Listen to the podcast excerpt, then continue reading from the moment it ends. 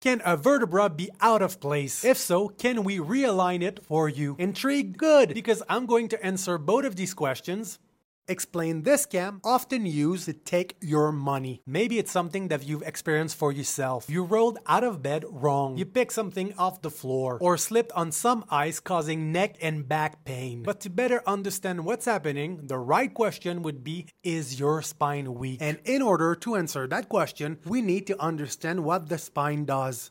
The spine provides attachment for large muscle and ligament groups of your body, resulting in the stability needed for movement, and also providing protection for your vital organs and spinal cord. Since your spine must support movement and protect anatomical component most important for your survival, strength is therefore a necessity or your body would not be adaptable to stresses and injuries. Wrong moves, heavy lifting injuries, and minor accidents will not be able to move a vertebrae out of alignment and displace it. Vertebral fractures and dislocation resulting from intense traumas with high-speed car crashes with ejection, industrial workplace accident, a fall from heights, diving headfirst into a pool, or any blunt force injuries typically present itself with patient unable to move or with an intense feeling of painful instability that believe that manipulation and adjustment corrects the problem by repositioning the displaced vertebrae conceptually makes a lot of sense for patients. Thinking that way likely helps them to better understand the relevance of chiropractic treatment because if it is displaced and we put it back,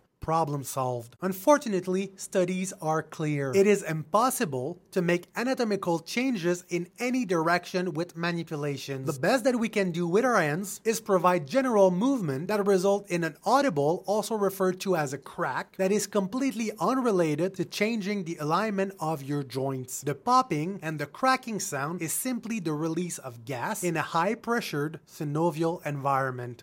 Before we address this scam, if you enjoyed this content, subscribe to the channel and don't forget to give us a like. If you stayed until the end and you didn't like the information that we provided, please leave us a comment or a dislike. The concept of realigning a displaced vertebrae is a scam. It works by creating dependence to the therapist, thus removing individual control and autonomy towards your personal health. Or sadly, other times, it is simply the lack of proper education. The objective of manual therapies, such as mobilization, manipulation, or adjustment, is to induce motion, initiate rehabilitation, and above all, reducing the intensity of your pain, allowing physical activities and freedom of movements progressively at home.